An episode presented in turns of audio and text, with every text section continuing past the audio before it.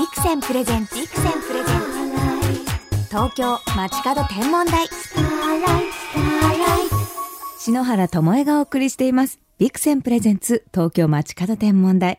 本日もとっても素敵な空ゲストをお呼びしています。世界の空ボーイを束ねる空レジェンド国立天文台名誉教授の海部則夫先生です。よろしくお願いします。じゃあ今日もよろしくお願いします。先生は歩く星の教科書と呼ばれているなんて噂も聞きましたよ、えー、聞いたことありませんけど。いや先生のにいろいろ星のこともお勉強したいんですけれども、うん、私今こう日本の星の見方、はい、オリジナルの物語ですとか、うん、もう今勉強中なんですけれども、先生がお書きになったアジアの星物語読ませていただいて、こう日本の星もなんですけど、アジアの星の見方もすごく面白くて、好きなのがオリオン座の左上に見える赤い星ベテルギウスは、こう鹿を傷つけた王の矢で、ええこう実は星が血に染まっちゃったんだって、ね、モンゴルでは言われてるですとか、ねね、あとね老人星カノープスは修行僧の星とも呼ばれていたって、これ韓国ですね。えこれはかなり韓国独自の話じゃないかと思いますね。えー、これいろんな見方があるのが本当に一気に読める本だな、うん、そうですね。だから例えばカノープスの場合は韓国からだとやはり非常に南に低くしか見えないねめったに見えませんね。えー、でそのカノープスが現れると海が収まるというふうにこう言い伝えてね、ええ、それがこの修行僧が犠牲になって、うん、カノープスを現れるようになったつまりその修行僧がカノープスになったっていうね、え、そういう話になる。だから結局ねその星の性格があの物語られてるわけです。星の性格、それとその星が人々から見てどんな星と考えられていたかがねよくわかるわけですよね、うん、そして私初めて聞いたんですけれども、うん、カノープスは日本ではみかん星なんて名前もついていたっていう和名もあるんですね。それはねあの面白いことにね、うん、あの兵庫の方ね、ええ、から和歌山を見てですね、ええ、南でしょ、ええ、そうするとあのその和歌山の方にねあの明るい星が見えると南の低くね、はい、で和歌山っていうとやっぱりみかんを想像したわけですよね。であれはみかん星じゃっていう。うわじゃ自分たちの大好きなものだったり、農産物を 名前そういうふうに非常に身近ですよ。日本のね星の和名たくさんありますけど大変身近なものが多いみたいですね。そうですよね。うん、私も子供たちにプラネタリウムの解説をさせていただくときには、オリオン座は昔はもう鼓星って呼ばれていたんだよっていう、うん、私もどんどん和名をみんなに覚えてほしいなっていう思いはあるんですよね。もう先生の本にそういう物語もたくさん載っているので、うん、ぜひ皆さんお手に取っていただきたいのですが日本では昔星を語るのはタブーだったなんてお話もあるそうですね。まあ、それはあの、うん、開封説でありまして、えええこれちょっと開封説を、まあ、世間で認められているかどうかは知りませんが、うん、私はあの日本の古い歌あの和歌俳句ずっとこう調べてきてね、うん、やはり万葉の時代には非常に星をそのの歌が少ないんです。まあこれはよく言われるんですけどね、ええ、あのそういうことがどうしてかっていうのをまあずっと調べてきて、まあ日本の場合は特に大和朝廷を中心とした地域は、うん、昔は星は美しいとかいうあの歌はないそれから星の残念ながらオリジナルな神話伝説もないんです。へえ、うん、であるのは七夕伝説これは中国から来たものでしょ。うでアイヌの神話伝説はとてもね楽しいものがいっぱいあります。それから沖縄もまたねあの星についてはもう非常にたくさん歌もあるし、えー、でなぜ日本のいわゆる大和朝廷中心にした地域はないかっていうとねこれはあの中国から伝わった、まあ、天の思想というつまり天というのは皇帝の住処でえー、でそれが地上を支配する。でその天あの地上の皇帝は天の皇帝の命令でねえー、あの地上を治めるとこういう考え方が中国から入ってくるわけですよ。古事記ができた頃の時代に入ってくるんですね。でおそらくそのことが非常に大きな影響を及ぼして、うん、つまり貴族の人たちが歌を読むっつってもね星っていうのは天皇を中心とした恐れ多い世界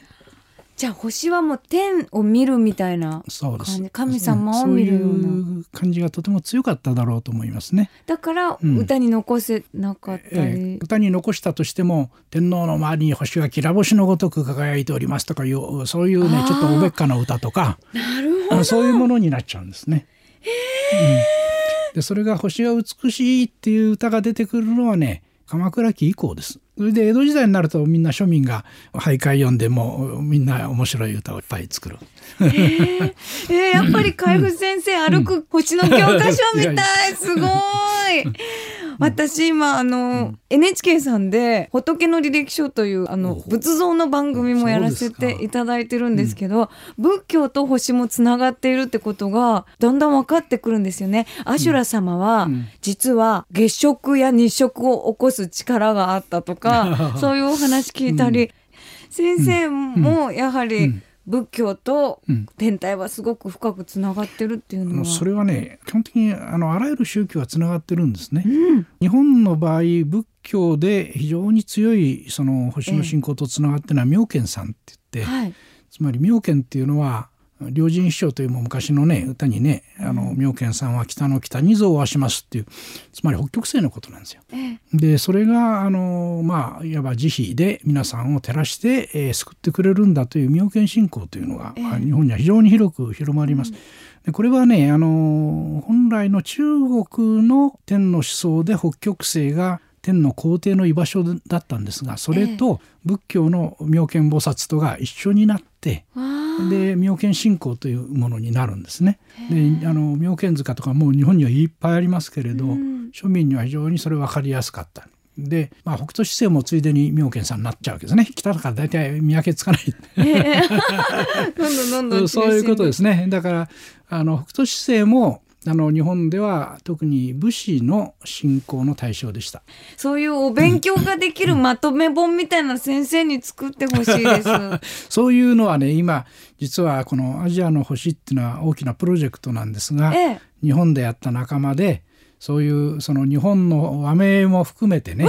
そういうその日本星ガイドっていうのを作ろうとしてて。日本星ガイドどんなどんな内容なんですか、まあその日本の和名がどこにどんなふうに分布してるかね、例えばねさっきのみかん星とかね、えー、ああいうのも地域性があって面白いじゃないですか。えー、それからあの星の和名ってのは農業からあの漁業に非常に深い関係があるものが多いですね。はい、でそういう地方性がどうなってるかっていうのを日本星マップを作ろうと思ってるんですよ。日本星マップ、うん、それで各地方にあるその星にまつわる神社仏閣だとか歌の日だとかねそういうものをね集めてどこへ行けば星と触れ合えるかっていうねそういう本にしようっていう。じゃあ星を見上げるだけじゃなくて、うん、もう星とつながっている神社さんですとかも。そうですね。日本の星文化を紹介したいと。うわ、うん、す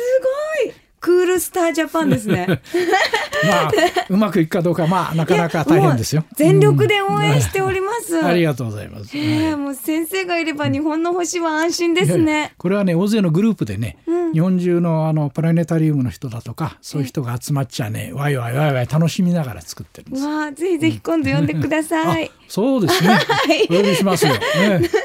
空がある代表で仲良くさせてくださいませ。はい、東京 FM から篠原智恵がお送りしています。ビクセンプレゼンツ東京町方天文台国立天文台名誉教授の海部則夫先生をお招きしてお話を伺っています。そして海部先生が監修されたアジアの星物語という本にも書かれていましたが昔ながらの伝統的七夕を祝おうと先生はねおすすめしてるんですよね。はい、これね実はあの星に関係する和歌俳句ずっと調べてるうちに江戸時代のね、うん、俳諧がね非常にこう面白いことに気がついたんですね。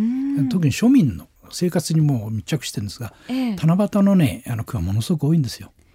それはねいかにね庶民が七夕という1年1回の星祭りを楽しみにしてたかっていうのはものすごくよくわかる。もう一回総出でお供えをして楽しんで食べたり飲んだりして星合いや蚊帳一針に5人寝るっていう句がある。これはみんなでもう散々楽しんであげく、えー、あの蚊帳の中にみんなで5人でね寝ましたということですがつまりそんなに遅くまでねみんなで星を見ながら楽しむ、まあ、そういう句はいっぱいありましてね、えーでそれがなぜかっていうとやはりねあの旧暦つまり月を中心にした暦だったので、えー、昔は、ええ、1ヶ月遅れでもあったから今みたいにほら7月で日本全国のほとんどで雨が降ってるとかそういうね、ねうん、あののじゃなくて天気がいいと、うん、それから月は半月ってこれまた大事なんです。えあの船になるんですよね。そうですね。半月が月の句がたくさんありますやっぱり七夕の国は、それは月も七夕の非常に大事なその景色だったんですね。うん、でそれでお月さん半月がいてあのちょうど7日ですからね半月に決まってたんですよ。ええ。でそれがだんだん見てるうちに沈んで、えー、真っ暗な空には物が流れたりね、流れ星が流れたりね、まあ、そういうあのシチュエーション。ですからやはり今のままではちょっとねせっかく子どもたちが学校で短冊書いて願い事して笹作ったって家、へ帰ったら雨が降ってるんじゃ、ね悲しいじゃないですか。いつも七夕雨なので、うん、私小さい時から短冊の願い事は、うん、織姫と彦星が出会えますようにって いつも書いて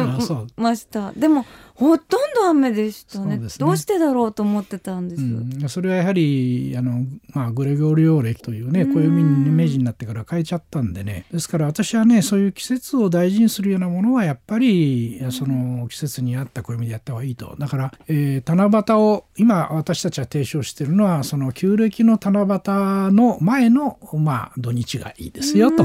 ねだんだんねその伝統的七夕で七夕をやって、えー、しかもライトダウンですね。ああやっぱり、はい、をやろうっていうのね、街がどんどん増えてるんですよ。えー、うん、それをぜひ私はしてほしいんだな。わあ、うん、そうですよね。半月を眺めながら彦星織姫が出会ってる、えー、そしてみんなでライトダウンは、えー、まさにその当時の光をちゃんと見つめるっていう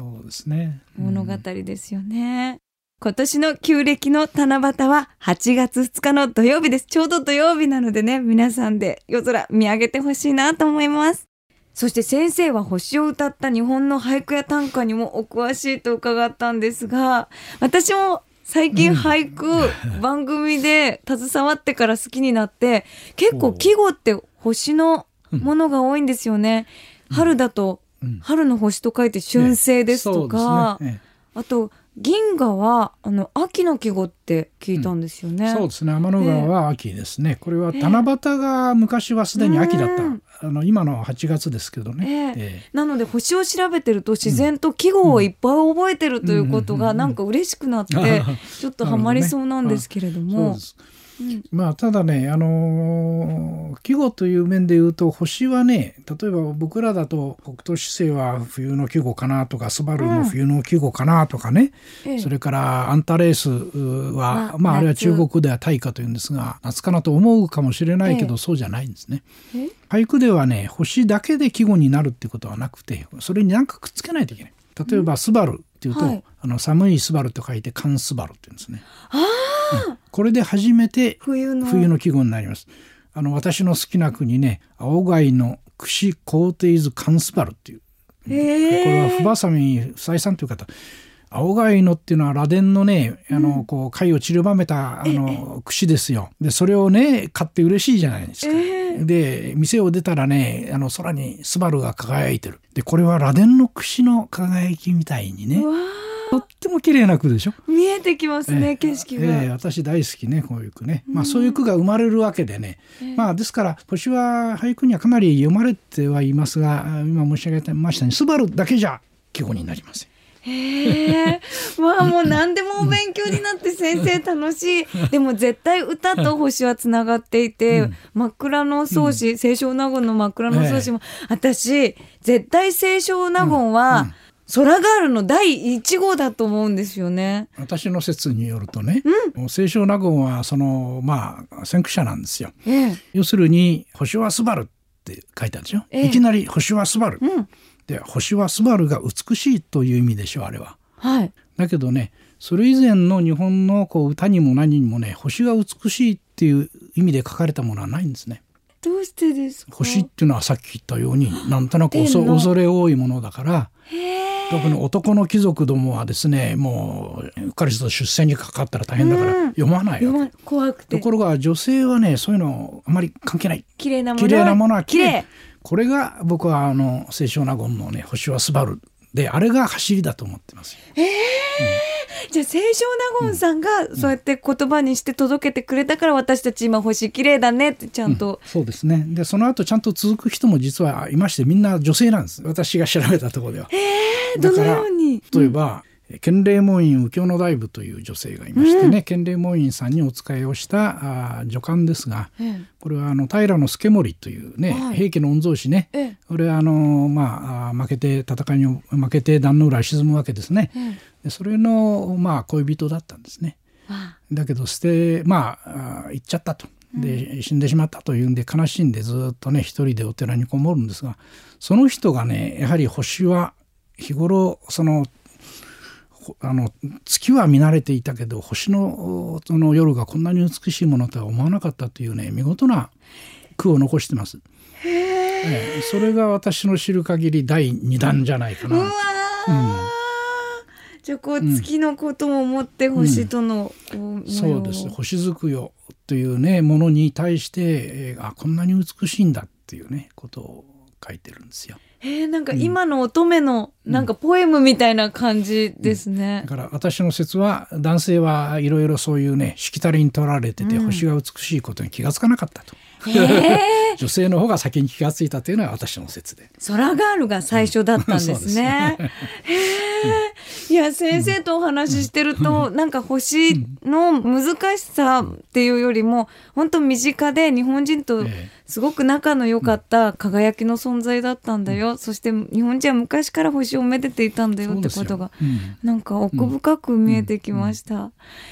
さて、海部先生とお話ししてきましたが、あっという間にお時間が近づいてきました。最後にですね、この番組を聞いている空がある空ボーイに一言メッセージをいただきたいのですが。あの、先ほど出ましたけど、まあ、伝統的七夕じゃないですけどね、うん、やはり日本の空は明るすぎるですね、うん、ほとんどの子どもたちは天の川全く見えないところに住んでるわけですよね。えー、ただねあの都会でも星は見える実は例えばオリオン座とかちょっと明るい星はよく見ると星座はよく見えますのでね、えー、子どもたちにもねみんなも星をやっぱり眺めてほしいなとあるいは金星だとか火星が今は随分月に近いなとかねそういうのをこう見ていくとだんだんだんだんこうそのことが今度はまあ自然としての宇宙への理解にもつながるんです。でね私としては是非皆さんの努力で都会の空をもっと暗くして余計な光は出さない。光は地面を照らしましょう空を照らしてもしょうがないっていうね、うん、そういうのをねやっていただけると嬉しいなと思ってますね。伝統的七夕の日にはライトダウンをして空を見上げたいなと思います。本当に素敵な物語お話どうもありがとうございました。本日のゲスト国立天文台名誉教授の海部則夫先生でした。ありがとうございました。どうもありがとうございました。日本は天文台の国だ。一般公開されている天文台だけでも100を超える。東京にだって3つある。こんなに天文台の多い国は他にないらしい。星が好きな人が多いのだと思う。望遠鏡が一つあれば自分だけの天文台ができる。ベランダ天文台勉強部屋の天文台たまには家族でリビングの天文台。星を眺める夜を作ろう。趣味は星ですと言える日は近い。星空を眺めよう。天体望遠鏡のビクセン。ビクセンプレゼンツ東京街角天文台。まもなくお別れです。本日はかゆ先生お越しいただきましたが科学者でありながら日本の和歌ですとか伝説にもすごくお詳しくて、こう知識の深さに本当に感激しましたね。やっぱりその先生が伝統的七夕をやっぱりおすすめしているっていうのは、私たちもそれはもう学ぶべきことだなと思いましたね。8月2日、ぜひ皆さん伝統的七夕をライトダウンして楽しみましょうね。さて先生から日本最初の空がある清少納言のお話なども伺いましたが、ここでそんな雅な世界観を感じられる素敵なコンサートのお知らせがあります。来週5月26日の月曜日、サントリーホールにて歌曲集枕草子リリース記念コンサートが行われます。こちらはコピーライターの市倉博さんが清少納言の枕草子を現代語に置き換えた詩を手掛け、上田千佳さんがメロディーをご担当された斬新なアルバムです。コンサートの詳細は東京町方天文台の公式サイトにアップしておきます。当日券もございますので、ぜひ清少納言の極めく感性と美しい日本語に触れにいらしてくださいね。では篠原から今夜の星空インフォメーションお届けしましょう。空がすっかり暗くなった頃、南東の空に少し黄色がかった明るい星が輝いています。特徴的な輪をたたえた惑星、土星です。今土星は一晩中夜空に輝き、絶好の観測シーズンを迎えています。天体望遠鏡を向けると大きく傾いた立派な輪を見ることができるため、星空観望会では一番の人気者なんです。私ね、土星の輪を初めて望遠鏡で見たのは二十歳の時で、やっぱりそうあ望遠鏡をもう買ってもらって嬉しくて、家族で夜こう観測会に行ってもう見てもらえたの嬉しかったですね。もうピントを合わせるのも嬉しいし、思った以上にもう大感激するんですよ。で、家族で、あ、まだ本当に待ってあるんだって気持ちになるので、ぜひ皆さん土星眺めてほしいなと思います。さらに南の空には朱色の火星、西の空には沈もうとしているピカピカの木星の姿もあります。今年の春は土星、火星、木星の揃い踏みといった贅沢な夜空を楽しめますね。今私、能年レナちゃんとですね、あの映画の撮影をクラゲ姫という映画を12月公開になる作品を撮っているんですけれども、もう昨日、昨日の夜ですね、スタジオ抜け出して、あの、惑星見に行こうよって言ったら、もうあれ、朱色の輝きが火星だよって言ったら、えー、火星って本当に赤いんですねって感激してて、もう一緒にやっぱ友達とワクワク見るものなんですよね、星って。もう輝き方でもわかりますし、わからない方は星のアプリなんかもありますので、かざしてみるとね、見つける感激もありますので、ぜひ仲良しさんと見てあげてくださいね。それでは皆さんも素敵な星空ライフをお過ごしください。東京 FM ビクセンプレゼンツ東京街角天文台。ここまでのお相手は篠原智恵でした。また来週のこの時間、星とともにお会いしましょう。